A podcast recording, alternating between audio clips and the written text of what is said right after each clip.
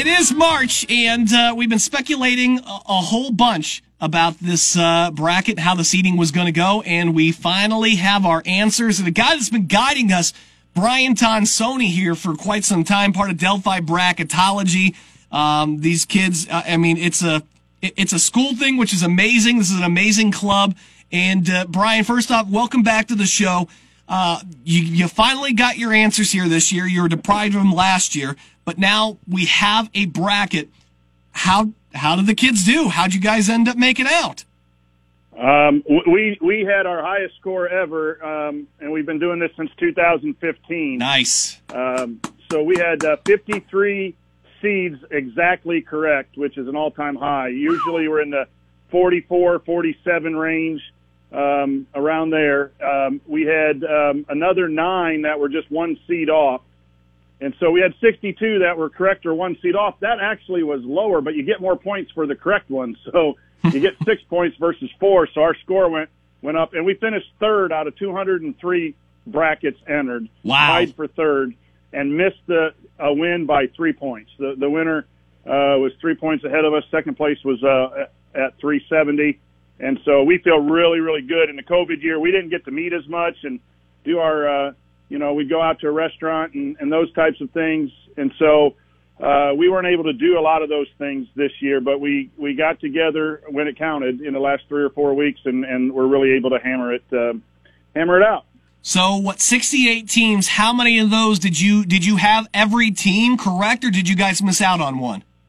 we missed out on um, Wichita State. We had Louisville in and Wichita State out, uh, and the committee flip flopped those. So uh, that was the one mistake, and we were discussing that uh, at uh, 4:45. Uh, but we probably, if we put Wichita State, we probably would have dropped Drake. Uh, Louisville was one or two slots higher, so they weren't uh, they weren't at that point on our radar. Once uh, Houston was winning their conference, I, we didn't think Louisville was in jeopardy, but it turned out they were. All right. So when you took a look at how this thing lays out compared to what you guys had, who do you think?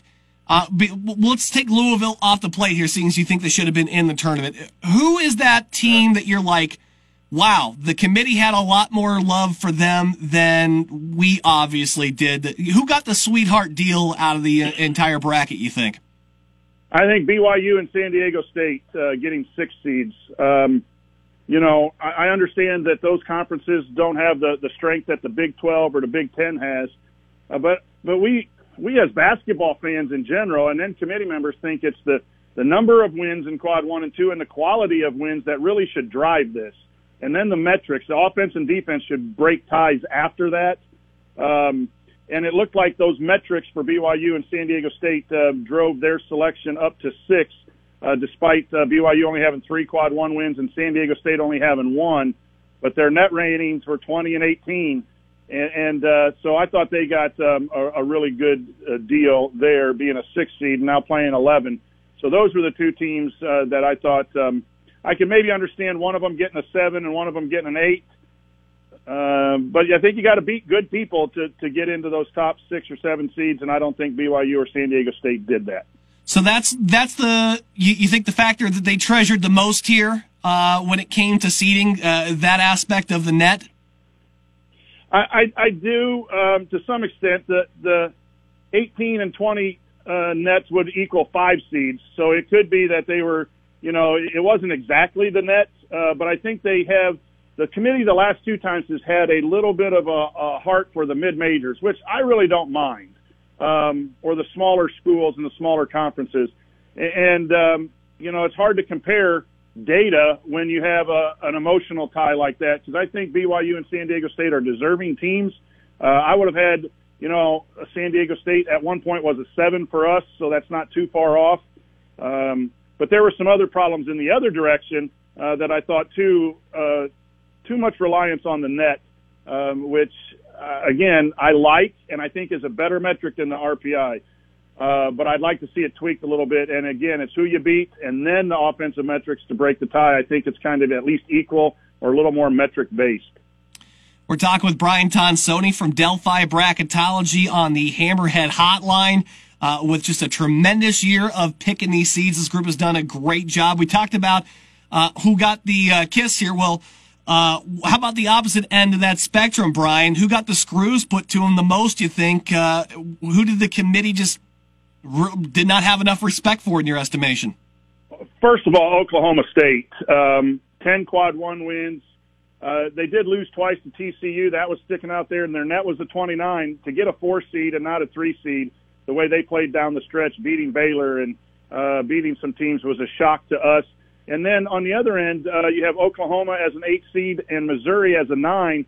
Both of those have really good wins against quality. And again, that's where the committee, I think, said, well, you're going to beat good teams if you're in good conferences, you know. So, um, uh, a little shocked that Oklahoma got an eight and Missouri got a nine. Those are the three, and the three only. I mean, when we get 53 right, and I don't mean to be bragging or equal, but we got 53 exactly right. So getting three three schools a little bit off is, is not horrible. But those are the three as a fan and as a bracketologist. I think um, the committee could have moved up a, a seed line or two and made things a little bit better. Brian Purdue gets that four seed in, the South, and they take on uh, North Texas. It seems like a great draw in my estimation here, especially with Villanova dealing with. Uh, you know, uh, injuries to uh, one to the to the point guards. I mean, the backcourt's not exactly as, as strong as uh, it's traditionally been at Villanova. But I, I, think if you're a Purdue fan and you've looked at these numbers here, I, you gotta love where they're sitting at right now. Yeah, I mean, anytime you're a four seed and play a 13, you're going to be heavily favored. You just got to make sure you're ready to go. Um, you know, you avoided the uh, Jason Preston, who's a really good guard at Ohio, who could win a game by himself. Uh, he already beat Liberty, but knew that was a battle in the preseason, so that game wasn't allowed to happen. The 4-13. And North Texas won last year and didn't get to go to the dance and is, has five seniors. So you got to win that first game first. Uh, and those 13 seeds can be tricky if they get hot and, and Purdue's not playing. But then, yeah, you got Villanova without its point guard. Um, if you're going to play Villanova, now's the time to get them. So it, it looks like, uh, to me, uh, Purdue should get to the Sweet 16, and then they got Baylor. And even Baylor hasn't been the same since they had their uh, pause for COVID. Um, they've lost to some good teams and haven't played at the efficient rate that they did too. So it could break for the Boilers here that they're catching some teams in their bracket at the right time. It seems like everybody's in agreement on who these one seeds are. I would assume that you got those as well. The, the two yep. seeds seem to be almost, I mean, I don't have any problem with any of these two seeds. Ohio State, uh, Iowa, uh, Alabama, who's a lot of fun to watch because they chuck a lot of threes, and uh, yep. and Utah as well. Um, this this tournament feels a little bit top heavy to me, but I'm sure there's a couple of Cinderellas that you guys have looked at uh, that uh, you'd like to ride. G- give me give me one or two teams you're like, listen, they're not a top they're not a top two seed, but uh, you watch out because we really believe in them. Sure, let's start um, in, in, the seven eight range. I think UConn um, they they lost, went four and four without their star James Bouknight, and at that seven seed, uh, I think they can make a run if they get hot. Uh, that's a team I'm watching. Uh, obviously, I like Loyola Chicago. They're close here. They they play in the Missouri Valley. Uh, I, I think I don't think they're going to beat Illinois, but you wouldn't be surprised if if they made a, a little bit of a run. And, and I like Syracuse and Michigan State from those 11 slots. Michigan State's playing here at Mackey in a play-in game, but both of those teams were hot down the stretch, and they're Power Five schools. If that if that uh, momentum continues, I see them making um, a run to get to a, a Sweet 16.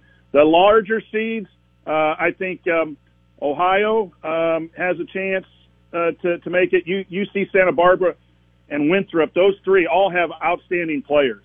And like I said, that's a one game recipe that we like on those first two nights when when that one team senior laden or that one player goes off for 30, 40 points or whatever, and it's a buzzer beater against a well known team. Um, but I think Jason Preston at Ohio uh, is the one that I'm going to look at. And I, I have either Ohio or UC Santa Barbara a lot of times in my Sweet 16. And in my bracket of integrity, I'm trying to do one this year instead of 40. My bracket of integrity, is my one I'm going to enter in every bracket that really matters. Uh, I'm going to have Ohio and Santa Barbara playing for a right to go to the Sweet 16. I'm curious of where you had Georgetown at because they make that great run um, out there in the tournament. And they finished 13 and 12. You know my disdain for Michigan State and how I thought there's yep. no way they would make them play in a first four game. And they get them playing UCLA in, in a first four in game. Where did you have Georgetown at? And uh, do you feel that it's fair to put a team like I said, 13 and 12, give them a 12 seed uh, as opposed to uh, making them play in one of those uh, first four. Yeah. Well, Georgetown is a 12 seed, um, but the rules have it if you win your conference tourney, you can't be in a play-in game unless you are the last four conference tourney teams. So those 16 seeds are conference winners, but they have to play in a play-in game. Everyone else who wins their tournament, the 31 or 32 automatic qualifiers, they can't play in that uh, 11 or 12 play-in game.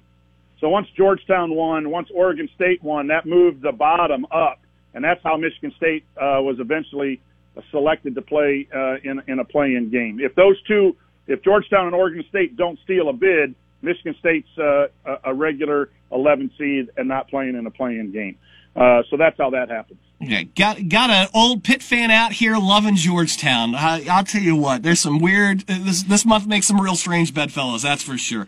Uh, Brian, I, I, know you're also a part of the uh, the, the stadium call there, and uh, I heard. I don't know if you guys were aware of this. I saw it looks like a small thing on the news about your coach or something. Maybe they're looking for a new yeah. one. Um, yeah. I, I, haven't heard much about it or any speculation that uh, would be wildly yeah. Anyway, um, I was thinking, as a guy who covers that program uh, on occasion, do you have any inclination of uh, where you think the next head coach might be coming from? Well, you know, they got to get it right, uh, and that's easier said than done. You know, um, some good coaches have come in since Bob Knight uh, was let go.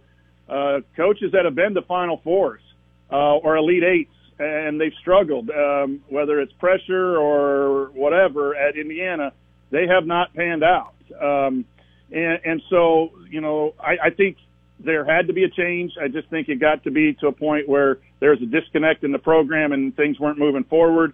Uh, I hate to see it as a fellow coach myself. I know, I know what it's like uh, to have to move on from a, a coaching job and it's never easy on the family and the players and all that. So I don't, I don't cheer any kind of firing as, as a fan or anything because there's a human side to it that, uh, that I know too well from from the coaching aspect. But I do think it was best for the program in the long run.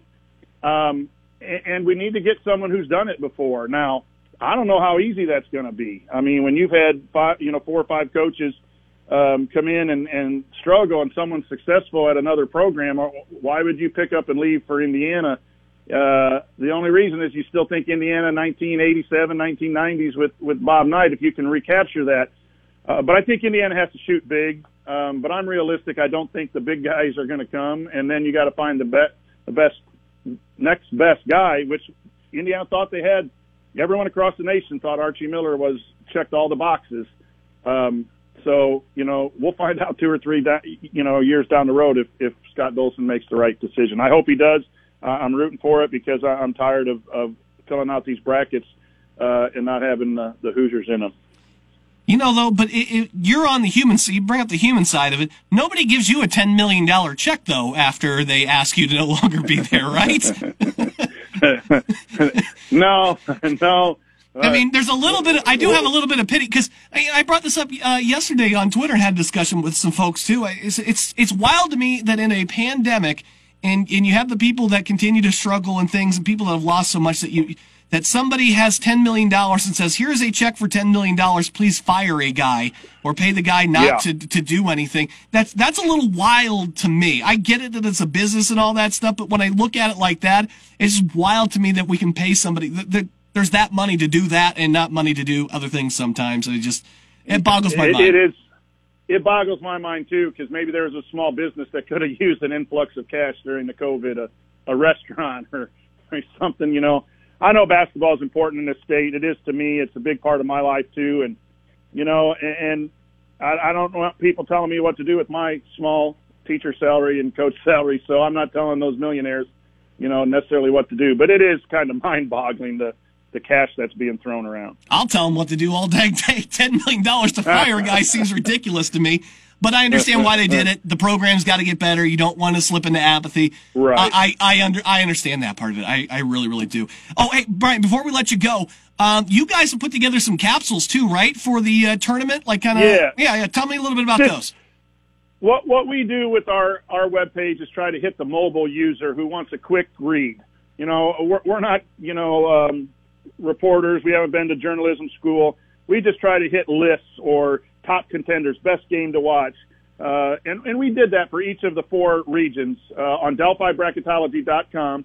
If you just want to see, you know, some quick thoughts about those regions, uh, what our kids and our guys think um, as we talked about it, uh, we just put out a few capsules uh, for your entertainment. Uh, you can go to DelphiBracketology.com, follow us on Twitter at, at Delphi Brackets. We'll have some commentary, some polls, uh, just some interaction thing. Nothing, nothing really altering. If you want deep analysis, uh, there's some national places you can go, but um, you know, we try to again get that mobile user who wants to just look at something for 30, 40 seconds and and get a quick read. And and if that uh, helps somebody out, then we're grateful for doing it. Buddy, I'm not listening to these national guys. Trust me, I, I watch them try to fill content. It's terrible. I'd much rather go to the uh, guys that have given me the third best bracket in the country and uh, see what their thoughts are on this uh, before I start checking in with some of these other yokels who are just, I don't, I don't even know, we, man. We love hearing that. Yeah. We love hearing that. I mean that. That's straight from my heart. I love you guys. I think Yep. you got what you guys do is fantastic. I, I wish there was more groups like that. I hope it inspires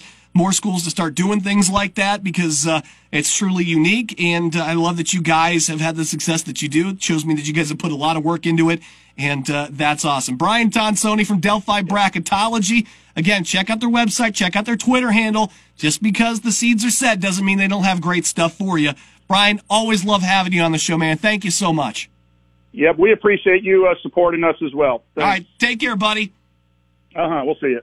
All right, hang around here though. We got more. Uh, we got more Hammer Down show for you coming up next here on 101.7 The Hammer and 101.